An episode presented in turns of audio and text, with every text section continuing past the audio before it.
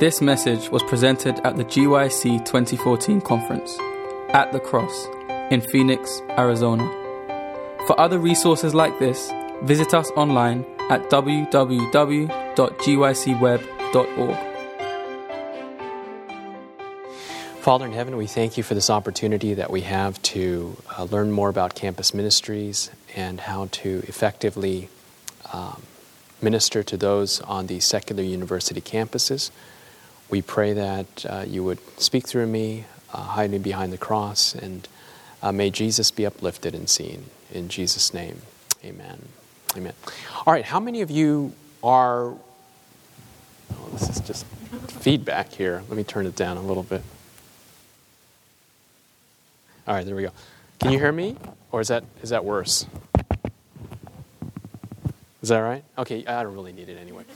Okay, how many of you are associated with a campus ministry or near a, a university? Okay, kind of? All right. How many of you are not associated with a university? Okay, and so you're here. Okay, well, this is a very niche um, seminar talking about uh, the uh, campus ministry um, potential and also some practice that we're going to be covering as well. And um, just to tell you a little bit about myself, I am the senior pastor of the University Church in East Lansing, Michigan. And we're located about two blocks from Michigan State University, which has 45,000 students. They have 3,000 international students. We have 1,000 Chinese students. And I've been there for seven years. And um, our program is by no means perfect, but we've seen uh, souls won to the kingdom as a result. And I'm going to be sharing some of the stories and experiences that we've been having.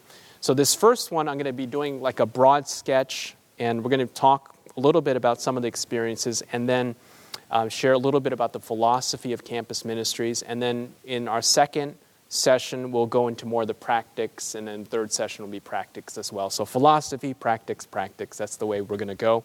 Um, Pastor Israel Ramos is supposed to team teach this with me. He was supposed to take the second set of three. He's not here. Um, keep him in your prayers because his brother passed away, his older brother. So please pray for Pastor Ramos. So he's not going to be here. So, yeah, so stick with me if you can through the first three, and then after that, um, there's a lot of other good seminars to go to. I'll probably be popping in one as well. So that they'll give you a little bit of the outline of what we're doing. So first three seminars I'll be doing. Pastor Israel's not here because of the death of his brother. So and the first seminar is going to be more philosophy and the general sketch, and then second and third is going to be more of the practice as well. All right? All right, so let's start out. This is a quotation I was actually sharing with a gentleman during lunch. Uh, can everyone see it?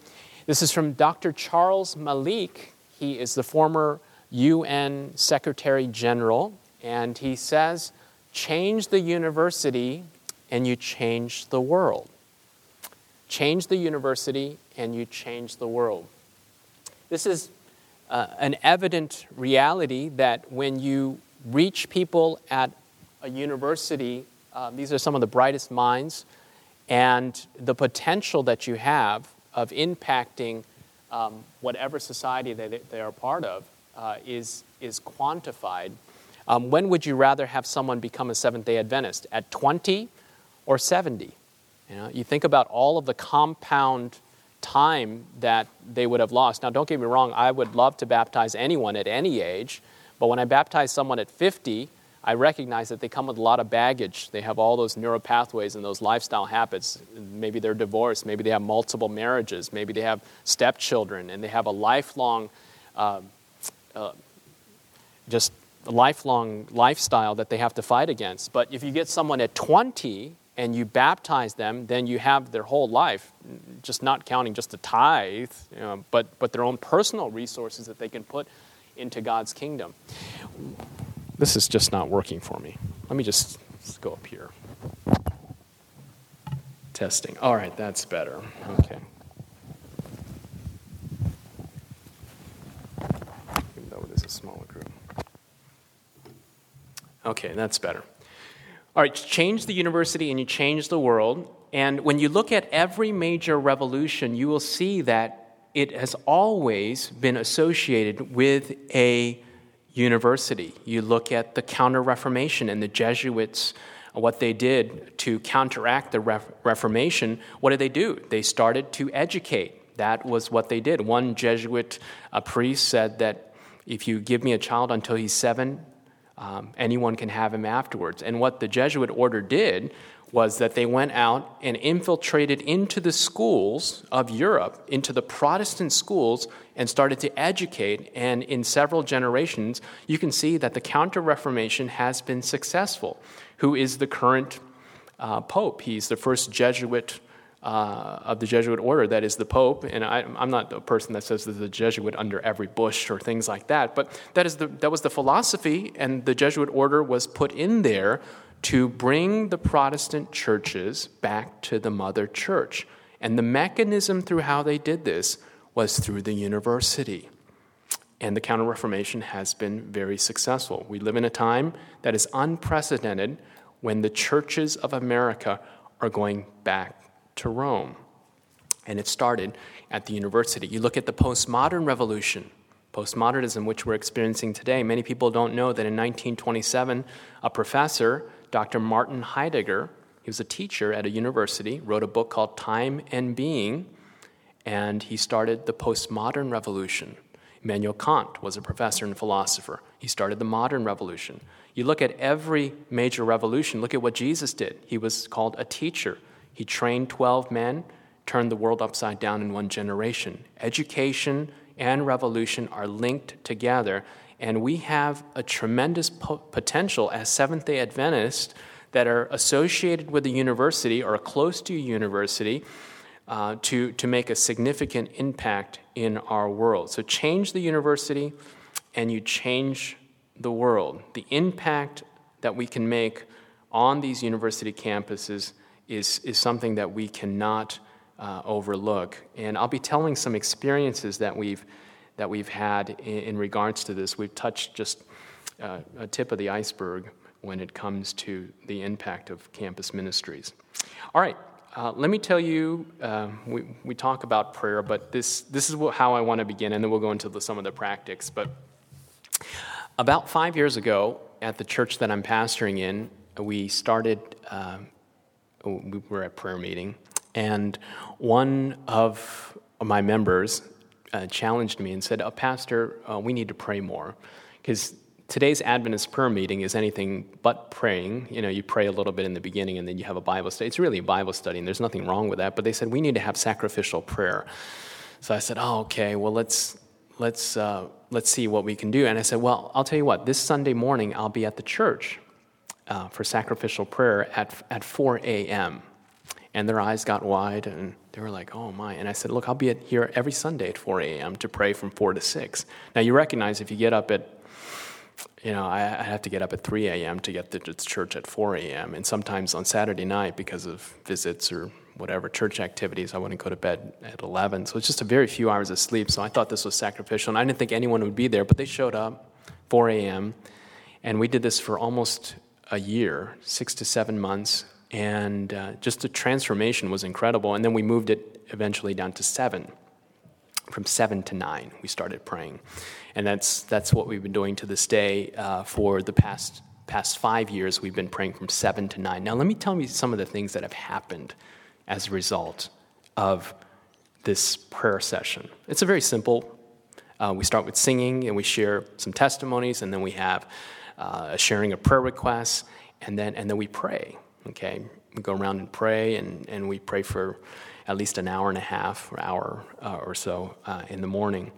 Uh, when we first started praying, our church budget was in free fall. It was 2008, the Great Recession, and it was dramatically hitting our church. I'm in Michigan, if that tells you anything.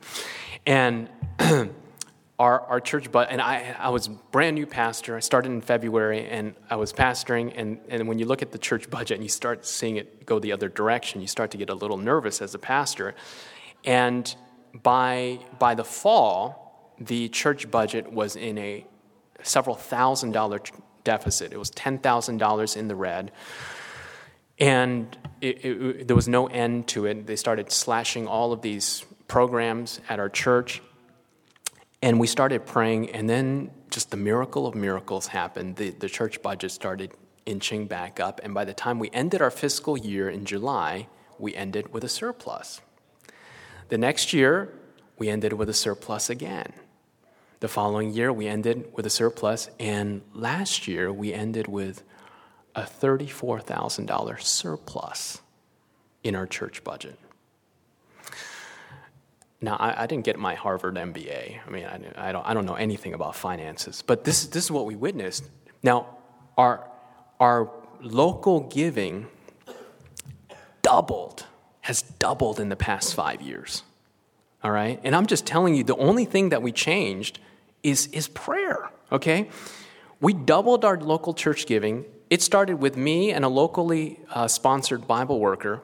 And in the past five years, we went from me to now we have an associate, now we have a Bible worker, we have a web pastor, and we have an administrative pastor that's a volunteer. This is in my eh, just this little church, and these are all locally sponsored, all locally funded.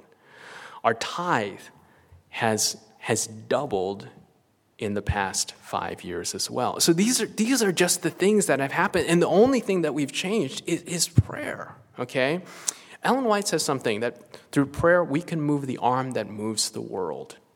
And when you're on these secular universities, um, it's not rocket science, but I really believe. Now, I'm going to be sharing some other practical, and not that this isn't practical, but some technical methodology and things like that. But, but I really want to encourage to bathe your ministry in prayer, whatever it may be, whether you're associated with a church, campus ministry, uh, there needs to be a significant time in prayer. And I, I want to spend a little bit of time on this, not a significant time. Let's look at the prayer life of Jesus. Um, Mark chapter 1, verse 34. Then he healed many who were sick with various diseases and cast out many demons, and he did not allow the demons to speak because they knew him. All right, Jesus was a powerful person that healed physically. You can see he healed various diseases, and then he cast out many demons. All right, so he was healing the body and the soul. This was the most powerful revolution in history. But look at the next verse. So this is his public life, all right? Verse 34 public life, casting out demons, healing the sick, just powerful public life.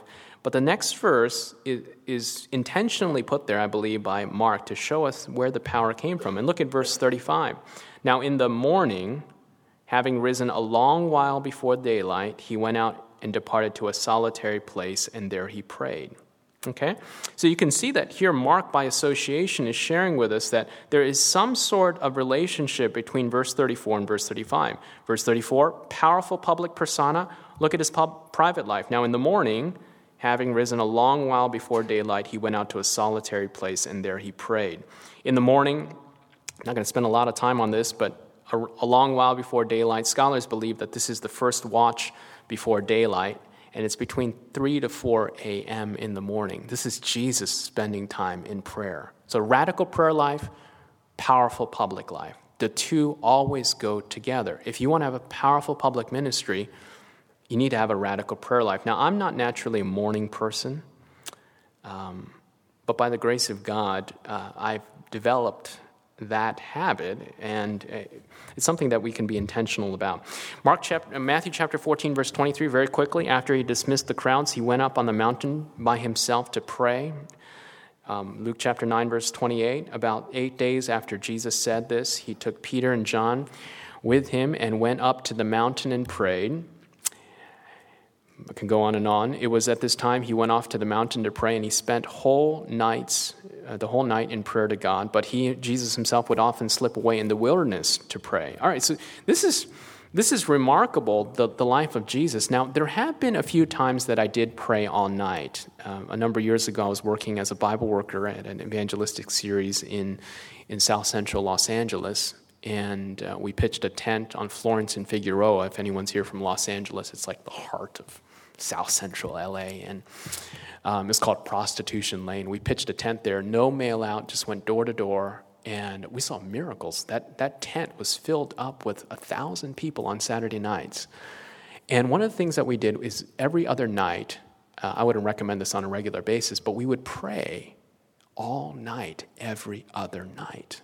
Incredible, okay?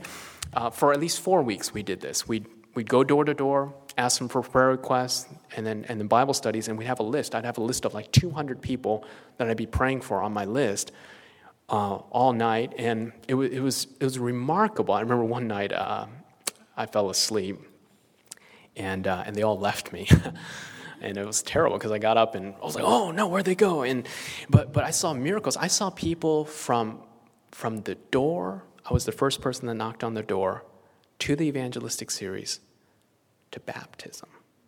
And this was during my college days, and it changed my life. I remember just crying tears of joy as I saw the person that I knocked on the door go into the waters of baptism. Transformed my, my experience. And, and the reason I believe is because we were, we were working, but we were praying as well. Okay, so Jesus prayed all night. I'm not saying we should do this every night, but when you want to see God move in a powerful way, okay, uh, we need to pray. We need to pray. So, just a quote on the impact of Jesus Christ. We know that he made impact in his five work on uh, five volume work on world history. Historian and religious skeptic H.G. Wells found himself devoting the most space to Jesus Christ. He wrote, A historian like myself cannot portray the progress of humanity honestly without giving Jesus of Nazareth the foremost place. All right. Of all the armies that ever marched, of all the navies that ever sailed, of all the parliaments that ever sat, and all kings that ever reigned put together have not affected the life of man upon the earth as powerfully as that one solitary life. So Jesus started his ministry bathed in prayer, and this cannot be overlooked and understated in regards to campus ministry. We need to be spending significant time in prayer. If we are not, we cannot expect great things to happen. Okay? It's a very simple but hard to do thing, and every spiritual revolution would, it can be traced to a person of, of prayer. Um, I'm just going to move on very quickly. Um, you look at Martin Luther, spend time in prayer from the place, a secret place of prayer came the power that shook the world in the Reformation. Luther did not devote, uh, fail to devote three hours each day to prayer, and these were taken from that portion of the day most favorable to study. So Luther spent significant time in prayer, Reformation. Um, you have other instances. I'm going to go very quickly. Sorry about that, guys. Okay, this is a quote I love. The man who commanded sun, stand thou still upon Gibeon, and thou moon in the valley of Ajalon, is the man who for hours lay prostrate upon the earth in prayer in the camp of Gilgal. The men of prayer are the men of what? Is anyone here today? All right, the men of prayer are the men of what? Uh, the men of prayer are the men of power. Okay. Um, God shapes the world through prayer. Prayer is God's singular condition to move ahead in his Son kingdom. Therefore, the, the believer who is the most highly skilled in prayer will do the most for God. And the secret of success in Christ's kingdom is the ability to pray. Okay? Ellen White, by your fervent prayer of faith, you can move the arm that moves the world. Prayer is the key in the hand of faith that unlocks heaven's storehouse. All right, now I think you get the point. Prayer is essential. Your ministry needs to start with prayer. Ellen White says we need to do two things we need to pray and work. Okay, now I'm going to transition into the work pro- part of it. And I want to share with you a few, few testimonies that uh, we've had the privilege of experiencing the last few years. Uh, this is someone that is uh, dear to our hearts at the University Church. His name is Christian Bull one of our students was going door to door in south, the south part of Lansing and uh, met Christian. Uh, long story short, he started taking Bible studies and then uh, came to our church, became baptized, uh, was baptized. Uh, we baptized his mother, his brother, his aunt, and we're working on his dad. Uh, Christian then went on to Southern Adventist University. He gradu- he's graduating this year, and uh, he will be likely a pastor either in uh, Texas or New York State. So this is just remarkable. This happened about three, four years ago uh, through campus ministries. We're going door to door, uh, met this individual, and now he's an, an, Adventist pastor. So change the university, change the world. Remarkable. It's, it's incredible to see the turnaround, and, and you see the, the, uh, the the span in which a person goes from baptism to becoming a worker. It's very short, okay? That's why uh, um, Solomon says, Remember God in the days of your youth, because if you get someone early, the turnaround time for becoming a soul winner is a lot faster. All right, here's another gentleman. Uh, this is a uh, gentleman right here, okay, his name is Anthony Burrell. He's the son of a Baptist minister. His dad's a pastor of a Baptist church in Florida. He was at uh, Michigan State University as uh, a jazz musician, had a full scholarship to a jazz program, $40,000 a year. And he was the rising star in the program, jazz player. And um, I heard him play the saxophone a few times, not jazz, but um, he's, he's remarkable. Had a, had a future ahead of him, uh, fully sponsored. Um, one of our students was in the music program, and uh, his name is Carlo Dorve, and he had a burden for, for souls. And so he asked Anthony, he said, Hey, let's study the Bible together. And Anthony would later tell you, he said, Oh, you know, I'm going to show this guy a thing or two. And, and Carlos studied with him uh, Daniel 2, just a basic study on Daniel 2. And Anthony was like, Oh my, I've never heard this kind of stuff in my life. He said, Carlo, you're a scholar. I can't believe this. You know, Daniel too. this is incredible. And uh, Anthony's, I mean, and Carlo's like, oh, you haven't heard nothing yet, all right? And so, and so this is my associate pastor, Daniel Jean Francois. So Anthony uh, then studies with Daniel. And this was an unusual study because typically you don't go this fast, but Daniel was going through the Antichrist and he wasn't going to reveal him, but Anthony said, Hey, you've, you've got to tell me who this is, right? So Daniel just went in, told him who the Antichrist was, and then, and then at the end he left a teaser and he said the Antichrist is going to change times and laws. And then he was like, what, What's the law? Then he studied with him about the Sabbath. And this guy's worldview just, just dramatically changed. Um, and you can imagine the difficulty that this gentleman is going through. He's grown up in a Baptist home. His dad is a Baptist minister. And he makes the decision to join the Seventh day Adventist Church. He called his father when he made the decision, and uh, his, his dad gave him his support. And then after he was baptized, he sat down in my office. Now, we never mentioned anything about jazz, okay, uh, at least at this point. That didn't come up in the conversation. We baptized him, and and he said he was in the he was in the cafeteria where he was working, and he just felt the Lord impressing his heart to um, that he could no longer continue in the jazz program anymore. So he sat in my office and said, "Pastor, I don't know what to do. If I if I walk away from this, I lose everything." He said, "I lose everything. I'm gonna have to move out of the dorm. I lose forty thousand dollars in annual scholarship. It's just." Is this is the big decision that he needs to make. We prayed with him. He dropped out of the program. This was in the fall. Now we're like, now what are we going to do with him? Right? Because, I mean, you, you, you, call this person a decision. He walks away from the jazz program, 40, and he called his father to get advice. And you know what his dad told him? He said, he says, more than anything, son, I just want you to follow your convictions. Wow. You know, that's, that's what he told him. And so he walked away, and we're like, oh, what do we do with him now? This is fall. He, he doesn't have a place to live, you know, and, and we feel responsible because we've just called this person to join the remnant church, and he's, he's walked away from everything. And the people, the professors in the program think this man is crazy joining a cult, okay, that, that's causing him to walk away. And even some of our members were, were just not, not, not sure that he made the right decision because we, we have different viewpoints and they're like look you can, you can serve god with jazz and you don't have to drop out of the program. This is what some of our members were telling him but we said look i told him i said look you need to follow where the lord's leading you and you know that if you stay in this program it's going to lead you away from the lord because guess what the majority of the performances are on Friday night and Sabbath. That's when the jazz programs are. And if you go to the, history of jazz, you know that it's anything but Christian when you, when you go back on it. So he felt convicted in that, in that realm. We, we prayed about it.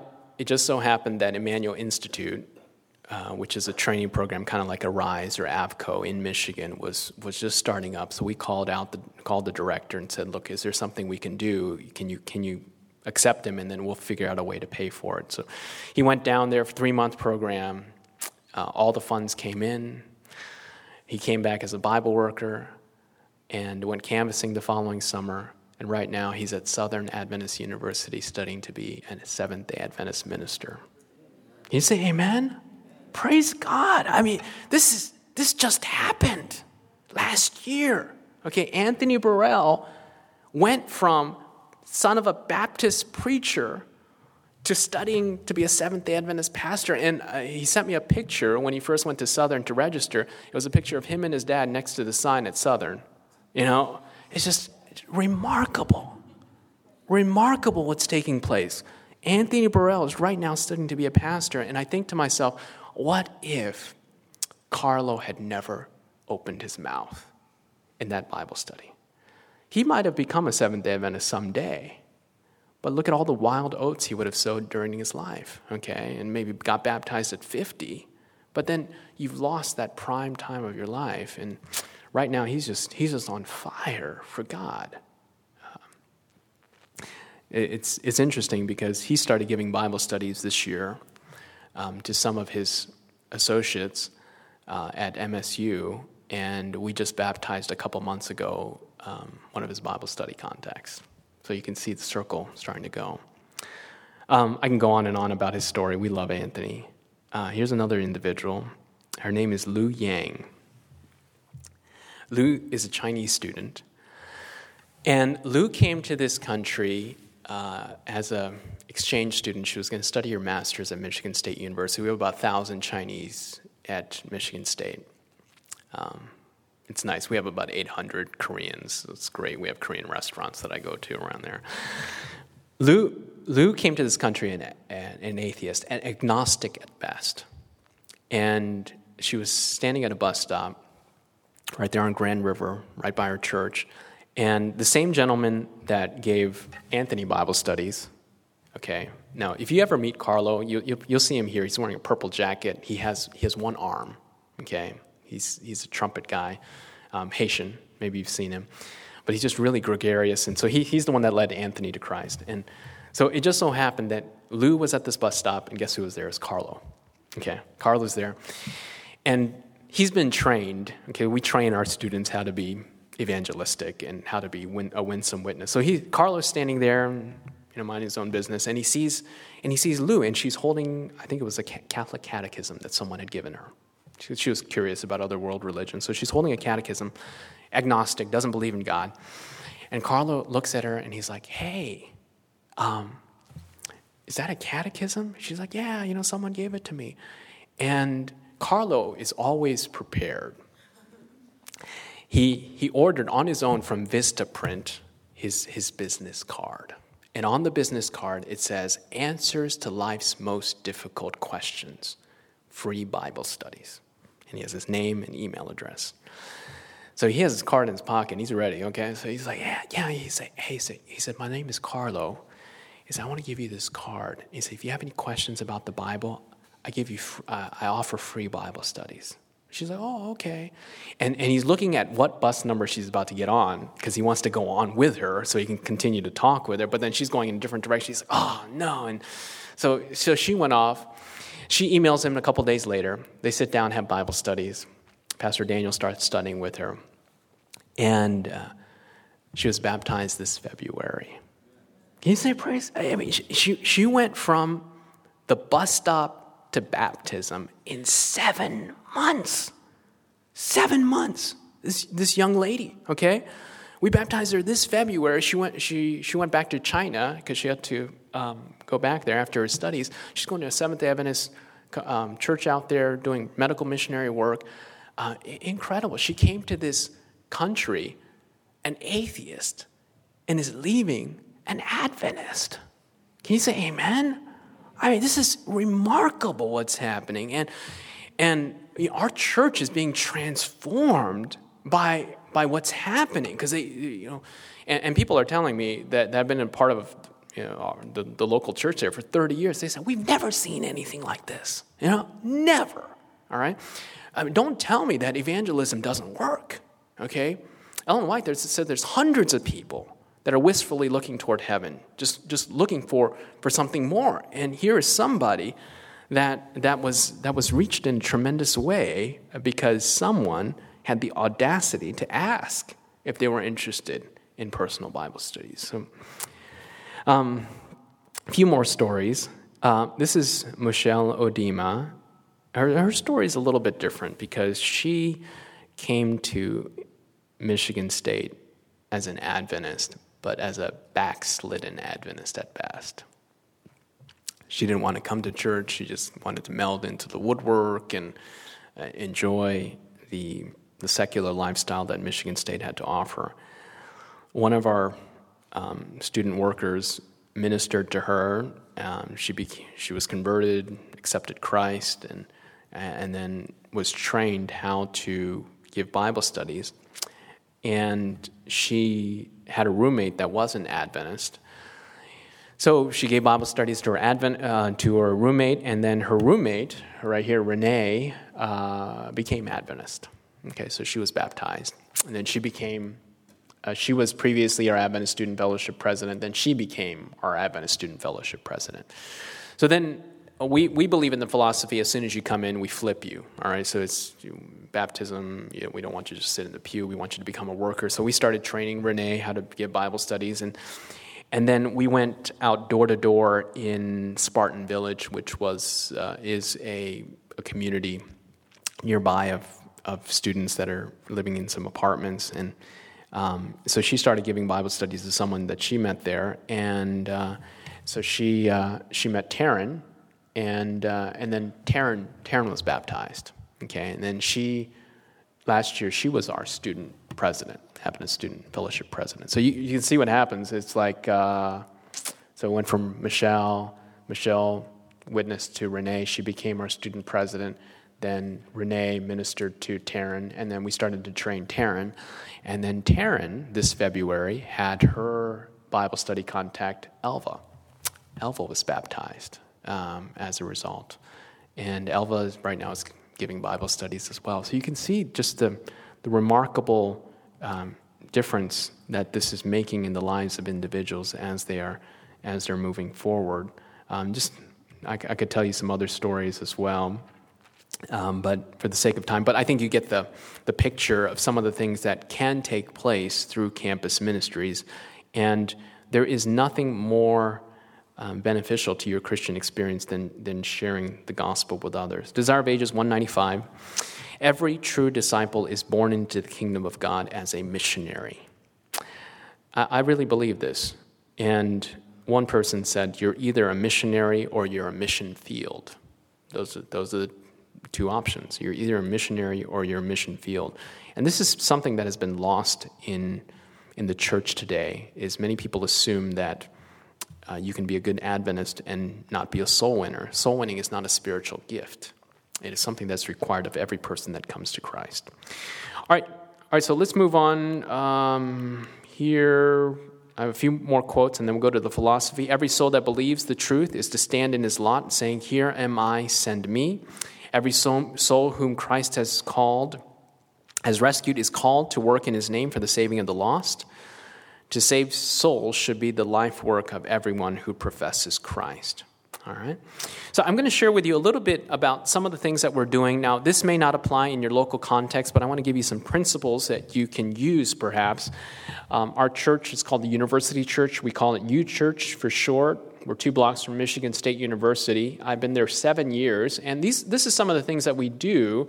Uh, we believe in something called immediate uh, commissioning. That's Pastor Justin Kim there. Um, he's a part of our church as well, and this is Carlo. But we, after every baptism, we lay hands on the person. This is Anthony in the center, the son of the Baptist minister that's getting commissioned.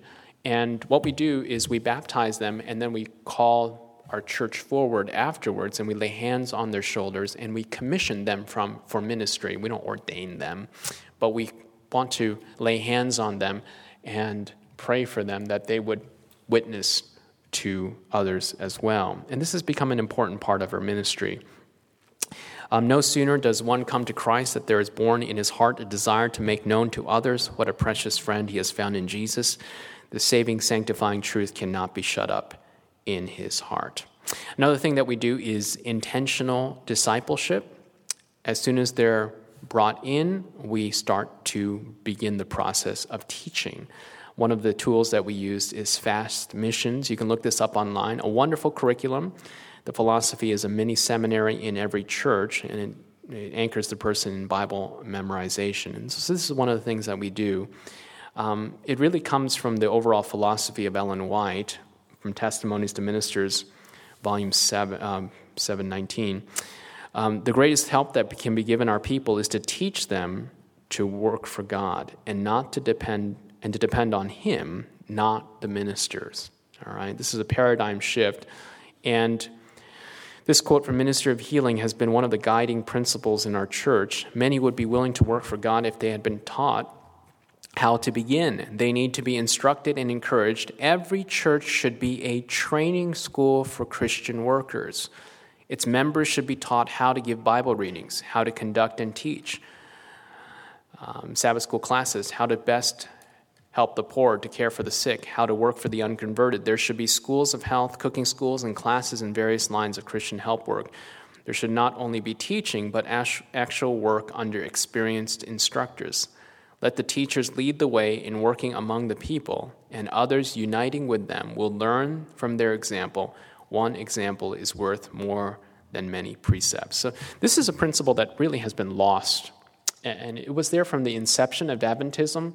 But the concept that every church should be a training school for Christian workers is not something that is prevalent in the church today. And so, at, at our church, we started something called Bible University and it's essentially applying the principles of training centered churches. And we have a classroom setting in which we teach people how to give Bible studies, how to defend their faith, how to how to pray, how to study the Bible, and um, it's been surprising the response that we've gotten from individuals because so many times we baptize someone and then we just leave them in the pew to to vegetate, and Bible University has become an integral part of our curriculum at our church. Another thing that we believe in is mentoring while ministering. We believe in going out with our students and people that are giving Bible studies. And this is, principle is really from Mark chapter 3, verse 14. Then he appointed 12 that they might be with him and that he might send them out to preach. So notice the two parts here. He sent them out to preach, but notice that in Christ's method of discipleship, it was that they might be with him. They ate with him, they saw him give um, the most powerful sermons in history. They associated with him for three and a half years, and through that association, the entire landscape of history was dramatically changed. Um, we also use some elements of, of um, resources that we send our students to uh, Emmanuel Institute, which is Michigan Conference's version of AFCOE. Uh, we have campus ministries. Um, we send our students to GYC. There's a sponsorship that we go through our church uh, and youth impact. And this is the principle that we follow of immersion. So we want individuals to have a compressed time where they can be taught that would not normally happen uh, except for a long duration. So, Emmanuel Institute is something that we send our students to. There's a 10 day program in which they get about 80 hours of training, um, which would be impossible um, in that short period of time without something like this. So, we do partner with these other ministries as a local church. Let me share with you our evangelism cycle, and I would recommend that any person that's associated with the university follow a cycle in principle like this. We follow the school calendar cycle. So in the fall, we do our sowing. Um, those are where we get our Bible studies. We generate our Bible studies in the fall. And then in the spring, we have a 12 night reaping meeting in which we reap in the Bible studies that we've gotten. We're going to have a reaping meeting in February. So, this is the way that you want to do it. You don't want to have your reaping meeting in the fall because the students are just getting there. So, you, this is the pattern that you want to follow if you are associated with a university. You do your fall sowing, your entry types of uh, programs, and then, and then you do your 12 night uh, reaping meeting or a longer evangelistic series. This, this year we did a, a longer five, five week one. Um, and, then, and then in the summer we focus on discipleship. We send our students to um, canvassing programs or intensive training. So, this is the pattern that you want to follow for a school calendar cycle. So, fall, sowing, spring reaping, and summer discipleship. Um, another thing that we do on campus is we have a booth. Um, it doesn't look like this anymore, we've revised it. Um, but this has been one of the most effective ways of generating Bible studies that we've seen. And we just set up a booth, and these two people here are standing there with a clipboard, and it's a very simple survey. And at the end, they're asked if they want to give Bible studies. And we have, from time to time, uh, never come away from one hour of doing this at the student union without having at least one Bible study. Sometimes we've had up to 13 Bible studies just from this, this booth, and we've had baptisms as a result. Uh, one instance was, um, oh yeah, the one, uh, Elva, the last person that I showed you that was baptized, was actually from, from the booth. Um, one other story um, she was uh, she came to the booth and uh, took a survey. She really didn't want to take the survey, but she ended up signing up for Bible studies. And as she was being given the Bible studies, her husband was listening in the other room. Anyways, we ended up baptizing both of them, and it started with, with the booth where, where the initial contact was. So it's just, it's just remarkable some of the things that uh, can be done on these university campuses. All right, so we've kind of moved very quickly through that. Um, got about 20 minutes in this session to go on, and uh, sorry if I went a little bit fast, but I wanted to make sure to go through the philosophy of evangelism. So, the first session, we're going to talk about the philosophy, second session, the practice, and the third session, practice as well. Okay, so this gives you a little bit of a backdrop for what we're going to be doing here today.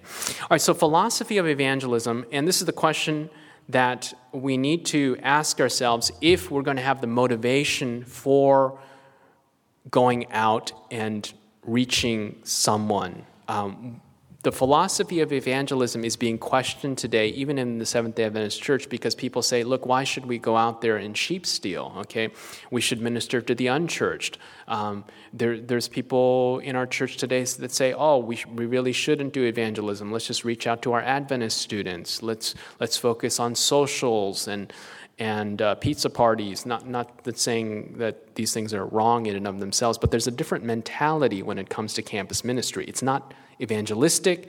And I think that the undergirdings of the foundation of why we should be out there trying to win souls has been lost. So this has to be the, the driving force behind campus ministries. And this, this um, next slide shows you a little bit about where we as a denomination are heading. Not everybody, but they say that with every passing generation in a movement, the identity is being lost and the, and the movement becomes more enculturated. And in one of our more progressive magazines, they gave top 10 reasons why they're a Seventh day Adventist. Okay, and this was kind of tongue in cheek, but it tells you a little bit about the rationale for why people are Adventists in the first place. And, and, and I'll be honest with you, I'm a fourth generation Seventh day Adventist. Um, I was born into this church. Okay, my grandfather is a pastor. And so, with every passing generation, some of that identity is lost. And this, this person is sh- sharing with us top 10 reasons why they're a Seventh day Adventist. And it's kind of jokingly, but it's kind of the truth in, in, in a funny way, okay? Top 10 reasons. Number 10, I don't want to miss Sunday football games. All right, number 9, my Pathfinder honor sash is not yet filled. I have too much tithe invested. It's from an investment standpoint.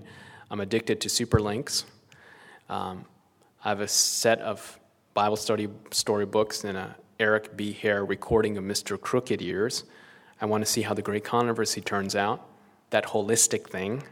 I love my ADRA t shirt, have a lifelong subscription, and I'll leave out the magazine, to an Adventist magazine. The people, I just love being a part of a worldwide family. Okay, now, these are not bad reasons, but these are more cultural reasons. Now, if this is the reason why you're Seventh day Adventist, you're not going to have a lot of motivation to share the gospel with somebody because it's a culture, it's a club, it's a social gathering in which you like haystacks and veggie links and you like pathfinders. But these, this is more the husk of Adventism.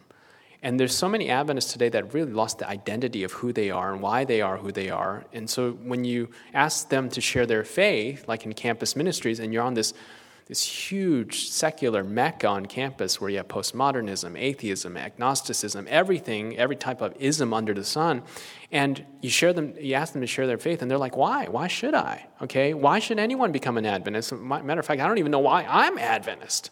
Okay? So this really has to be the underpinning. Before you have method, you have to have the why before you have the what. Okay?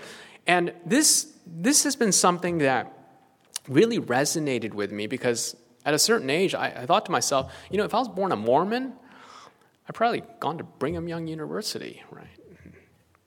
Been a Mormon pastor. I don't know. Is if if you never have that question, I'm born a Baptist, you'd be a Baptist.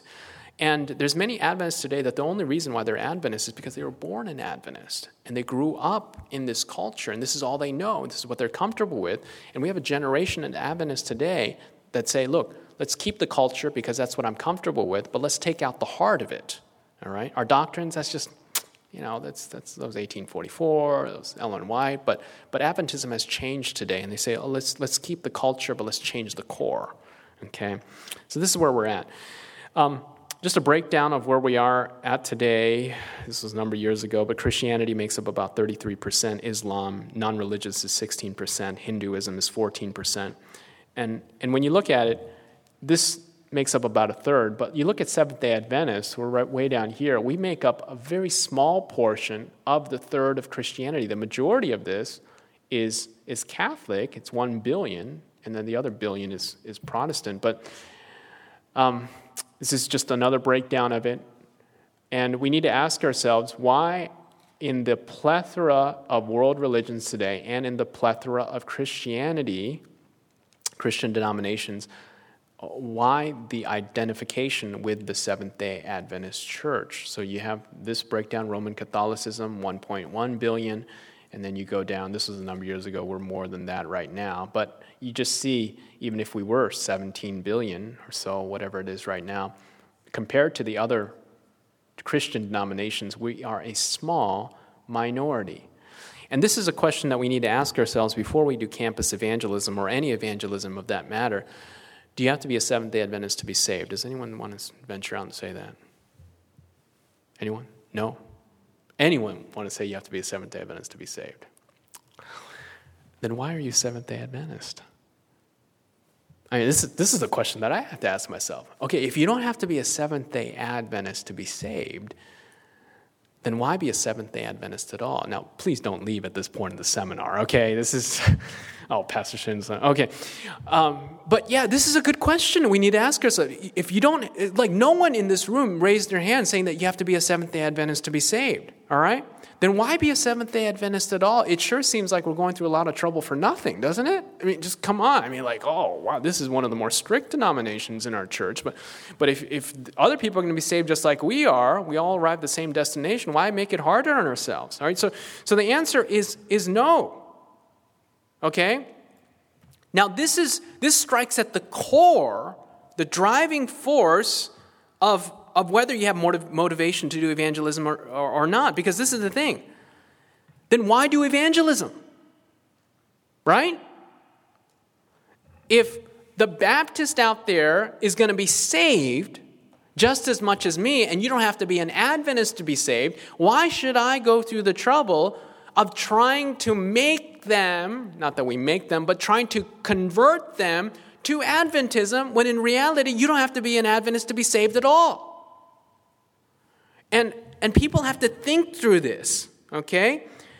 Now, this was kind of like a, a moment of uh, just a lot of angst for me when I was going through this thinking process. Because it, it, really strikes at the heart of who we are as a people, okay? And I've come up with three reasons. Now, there's more than that, but these are the fundamental reasons why I believe we need to do evangelism and why there's an urgency to do evangelism. All right, now follow me. We have a few minutes here. We might have to bleed over into the other, other section a little bit, but um, this is important because method means nothing if you don't have an understanding of why. Okay? You can go through all the methodology you want, but if you don't know why you are doing or why you should be doing this, it, it really takes away from any type of motivation. And okay, so of course, the nature of truth. Uh, John chapter 14, verse 16, Jesus said to him, I am the way, the truth, and the life. No one comes to the Father but through me. The part I want to focus on there is Jesus said, I am the truth. Okay? Jesus did something a little bit different. Typically, we think of truth in propositional terms, but here he said that truth is his person. All right? You cannot separate truth from the person of Jesus Christ. All right? And there's been a lot of lies told about, about Jesus. There's been propaganda by the devil. He wants us to have a wrong picture of Jesus. And there's a proportional relationship between truth and the optimum value of that relationship. Let's say you're in a marriage relationship. Your, your marriage has to be built on truth.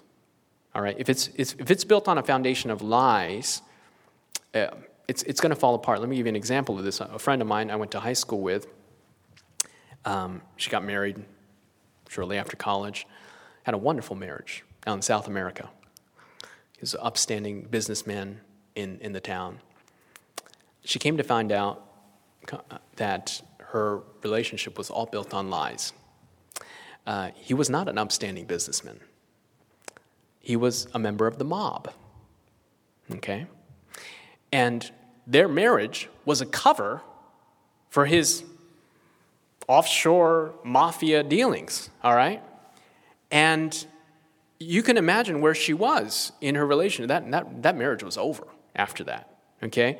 Who she thought she was married to was was not, and her whole relationship was built on a foundation of lies. And this is the way that we are right now in, in our Protestant world today. They have a relationship with Christ, but much of their relationship is built on what? It's built on lies. It's built on lies. Hellfire, that's a lie. The belief that God burns and roasts and toasts people throughout the ceaseless ages of eternity, okay, just, just the fact of hellfire changes your relationship with God. So that's not an optimum relationship, all right? So people say, oh, it's all about a relationship. Well, what does that mean? You can't have a relationship with someone if it's built on a fabrication. So let's look at the relationship with God. So you can go to someone and say, yes, you love Jesus, but I want you to have the optimum relationship with Jesus. The falsehood about death, the falsehood about hell. These are all caricatures that have been put forward by the devil. And so, if you want to have an optimum relationship with Christ, you need to know what? You need to know truth. And this gives me motivation as Seventh day Adventist to, to give Bible studies to somebody. Okay, so this is the why. All right, the nature of truth. Jesus said, I am the way, the truth, and the life. All right, so let's go to another concept. We're going through the motivation for evangelism. We said that we don't have to be a Seventh day Adventist to be saved, then why be a Seventh day Adventist at all? And we're going to go through some of those reasons um, very quickly here. Let's talk a little bit about truth and growth. Mark chapter 4, verse 25. 4, verse 28. The soil produces crops by itself first the blade, then the head, then the mature grain in the head. Okay? Jesus is illustrating that the Christian life is a progression that is compared to the life and trajectory of a plant. Um, this is a fascinating uh, analogy that Jesus is using, you'll see that many times Christ used agriculture as a parallel for the Christian experience. Jesus is saying that the Christian experience can be compared to development of a plant. Okay, now I want you to follow me. If you follow Christ's illustration, he says that the soil produces crops by itself, first the blade, then the head, then the mature grain in the head. It tells you that the Christian experience is a process, it's a progression. It's not static, it's dynamic. There's growth, there's development. So if you can compare it to the, to the beginning, so this is where the Christian experience begins. This is the new birth, baptism.